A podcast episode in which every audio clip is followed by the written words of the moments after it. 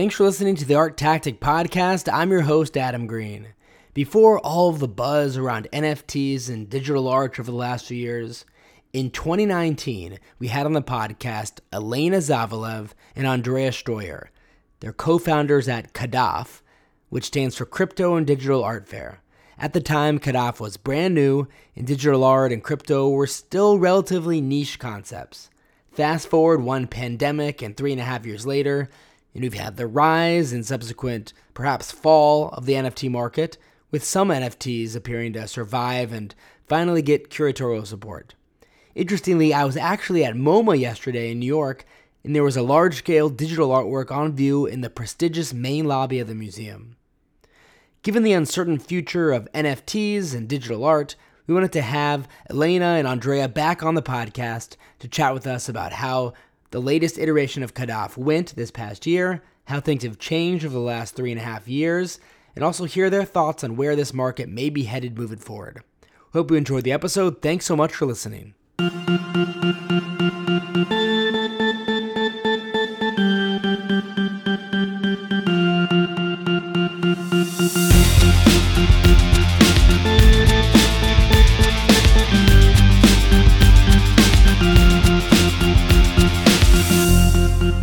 Elena and Andrea, it's great having you back on. How have you been? Thank you, Adam, for having us today. Um, we're very happy to be here and tell you more about the last edition of CADAF. Thank you, Adam. Of course, we're excited to have you back on. So, I think a great place to start would be to compare CADAF pre NFT boom and post NFT boom. We had you on the podcast three and a half years ago.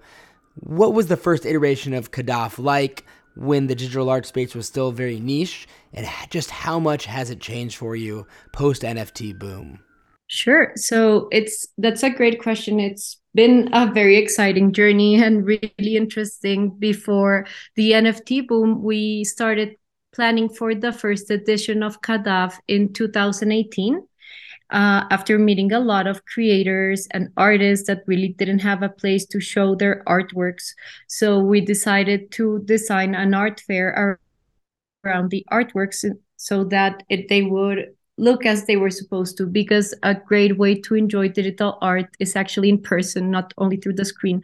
So at that time the word nft was not around. It used to be called blockchain art or crypto art and there was a lot of experimentation there were a lot of people just testing out what to do with this technology and art and how it finally gave a way for digital artists to monetize their creations and also to create digital scarcity that before was very hard to control.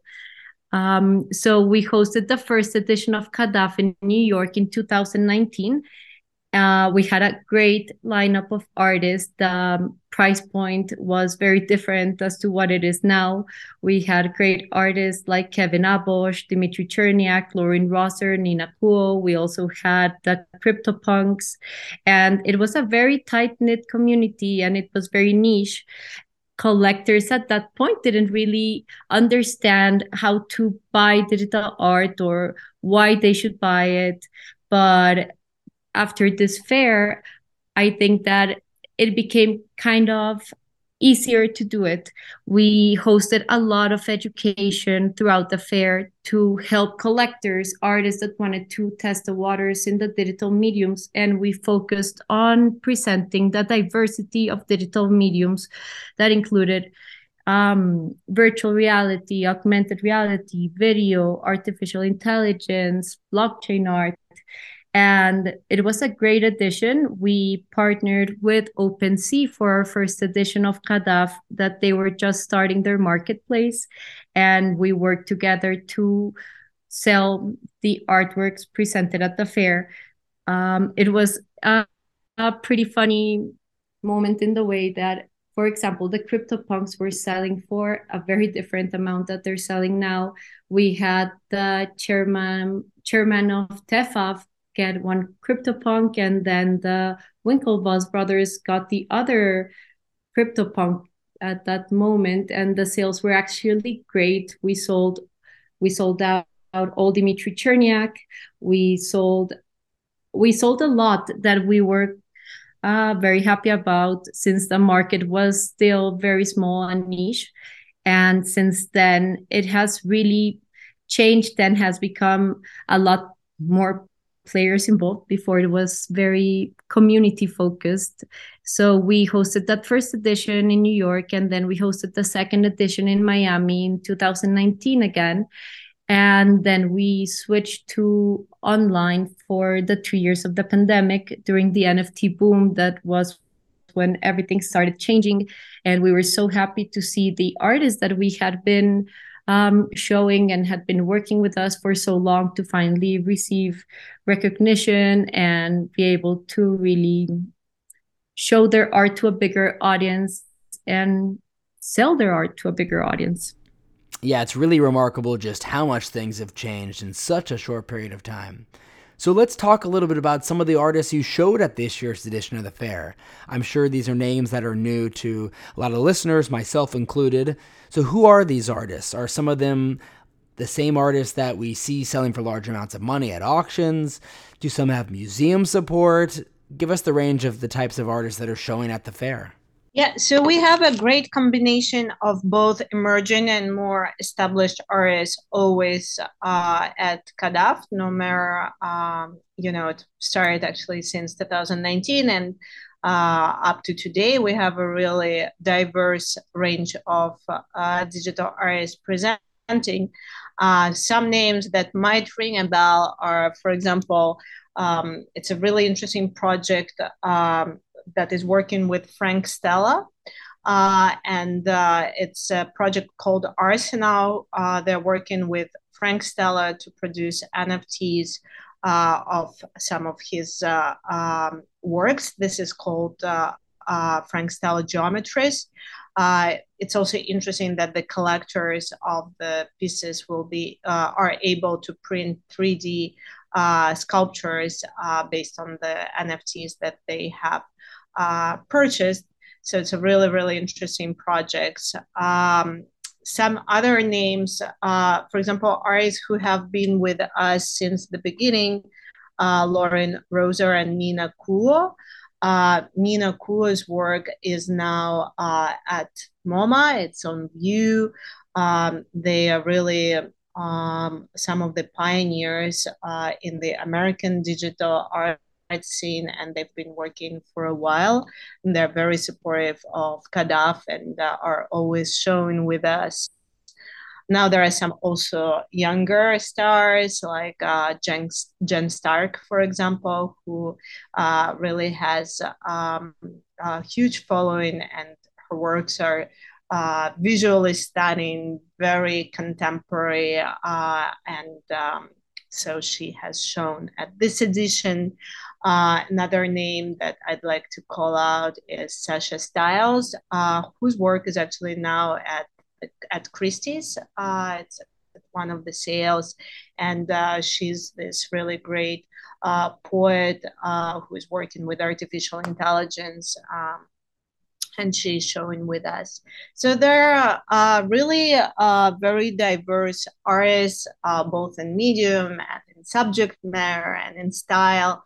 Uh, but um, you know what unites them is this willingness to experiment, to use digital technology as this incredible tool, contemporary tool, and we're very excited to show all of them. And it's interesting when I first started learning about NFTs, I quickly gathered that most NFT art is not actually displayed by collectors, but simply stored in their digital wallet, basically a digital version of an art storage facility. And that to me was very surprising because that's very different than traditional fine art and art collectors who generally enjoy living with their art and wanting to have it on view. I'm curious, is this trend in the NFT space starting to change? Are more people starting to actually live with the art that they collect? And how are you actually playing a role in terms of educating collectors on how to display the digital art in their homes or anywhere else where they might display art? Yeah, so for sure, now I think uh, collectors are very interested in displaying uh, their NFTs at home, and there the quality of the screens actually plays a really, really important role. Uh, the uh, you know the the the works can be shown both on the screens and also as projections. So at the fair, one of our um, actually one of our roles and one of our directions is to show collectors how they can effectively display their NFTs at home, what kind of frames they can be using. Uh, if they have enough space and are interested in uh, kind of immersive installations, how they can use their projectors to do that. So it's like a hands on laboratory where they can come and see what they can do to display the art at home. But that being said, uh, like one of the biggest issues that I see right now is that uh, there is so much beautiful art, but the digital frames uh, that uh, I see on the market are still, I think, yet working on become uh, the same level uh, with the art. So I would love to see more uh, great digital art frames on the market that are very easy to use. Because you know, one of the things that are uh, that is super important is the user friendliness of the digital frame so that the uh, collectors can easily install their artwork and change their artwork and just you know be very happy and don't think too much um, when they're displaying their art at home. And so let's talk about sales at this year's edition of the fair i imagine this type of digital art is more popular this year than ever before but we've also seen a lot of softening in the nft space and in particular in the crypto markets so, how did that have an impact on sales at this year's fair? So, the sales this year at the fair were great. We saw a lot of sales across multiple blockchains, including Tezos. We did notice a little bit of um, different price point in the artworks that were sold because of all the situation happening with crypto. But we saw a lot of people very interested in the artworks and starting I think that's what's very special for us is that we see that people see the value in the artwork, not necessarily in the NFT part or in the technology part of it. So we notice a lot of collectors support the artists, even if crypto is up, crypto is down, and a lot of people are very interested. Uh, the sales were really great. We saw a lot of sales on Tezos since um, usually artworks on Tezos are at a lower price point, but the quality is amazing. And we we saw, for example, a lot of interest in, in artworks that were visually stunning. For example, Jen Stark's work sold very well, um, and many others. We also, at this moment, we see a lot of digital artworks so that they have a physical and a digital component and that is a great way to start collecting digital art because you have what you are used to that is a beautiful piece in your house and you also have the digital component that complements the piece very well and so even though we did see a difference in price points we didn't see a difference in the amount of sales so I think some traditional fine art collectors who haven't yet embraced this space, they will eventually, and some I think will never. But for those that are on the fence or just starting to get into it, what advice would you give someone at this time? Where do people even start if they want to begin a digital art collection? How do they filter down this large universe with so many artists? Please give us some advice as to where to start. Well, um, I think that one of the places to start with is to kind of educate yourself about what's going on in the digital art space, who are the artists, what are the tools necessary to buy and to sell uh, digital art. So, uh, as CADAF, one of our uh, initiatives was to edu- and is to educate the collectors that are interested in, um, you know, becoming digital art collectors. So we partnered with Christie's Education uh, to create this Web3 in context courses and they really serve as a hands-on tool for the collectors to understand what's going on in this space how to start digital art collectors what are the different blockchains that exist uh, what are the mediums that are available and everything in between So we are just done with the third semester of uh, this course. We've done two last year, and we're planning to have another one in the spring. And I would say it's a really good class to understand what's going on in the market. Now, then as you might know you know there are different blockchains that exist in the market and uh, different blockchains have also different price points to them so we tend to work a lot with Tezos blockchain. Their price point is uh, kind of uh, lower, uh, so it's perfect for the beginner digital art collector. While the quality of the artists who really mint their works on Tezos blockchain is incredible, and the diversity of talent and the imagination that you see um, in the works there is really, really great. So the marketplaces that have Tezos as one of the blockchains that they're using, I would say is great. That being said, CADAF has created its own marketplace this summer, and the blockchain that we've been using, Tezos, so that's one of the good places to look. And then the third advice is, you know, quite straightforward, uh, since most of the uh, art, the NFT art, is with the uh, you know living contemporary artists. It's really great to follow them on social media. In particular, Twitter is a great place to uh, follow the NFT digital artists. Uh, it's it's a really great tool to also learn about the news, what's going on in the market, and to really be educated.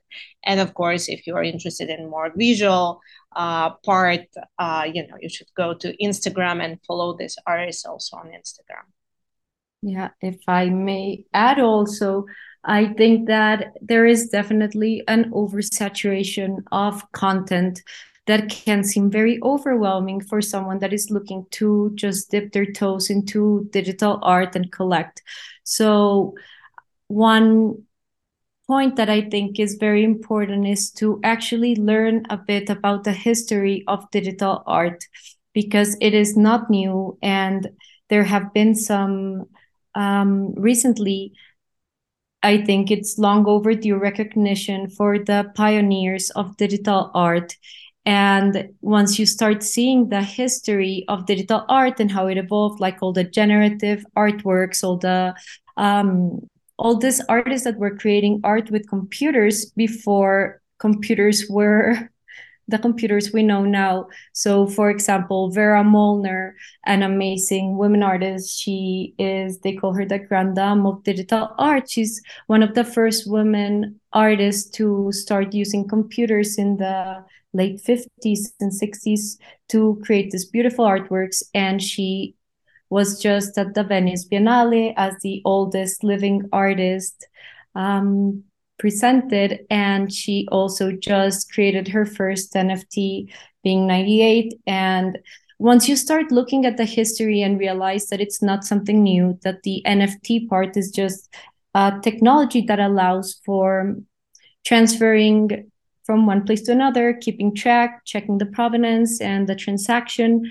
you can start seeing more the value in the art that is very important. So for someone that is interested, I always say look at a lot of art, look at a lot of art, look at curators that have um, kind of like filter out for you what artists are there and different styles, different mediums, and just learn a bit about the market as a whole since once you learn it becomes a lot more interesting and maybe artworks that you didn't understand before make a lot of sense. And it's a very layered practice and a very layered market. Um, we always say uh, that digital art is um, place of collaboration because you have so many components coming together. You have the technology part the artist part and it's beautiful to see how they start coming together to create these pieces. So I think suggest to look at the artists we present at CADAF, to follow other curators, and to just listen to different talks about what is happening in the market and how the art is quite different from the collectible side and what other um, angles there are to the market since it can become pretty overwhelming at first if you just go on a marketplace and look and then you're like oh my god there's so many things out there. So i think there's people that are filtering it out and those are the people to look at. Yeah that's great advice. Thanks for sharing that. Elena and Andrea, thanks so much again for coming back on the podcast and updating us on how things are going at CADAF, as well as sharing your really interesting perspective on the digital art space. For listeners, listeners want to learn more about the fair, where can we find you? So the website is cadaf.art. Of course, it's C A D A F dot art, A R T. Perfect. Thanks so much again. We really appreciate it. Thank, Thank you so much, Adam. Thank you, Adam.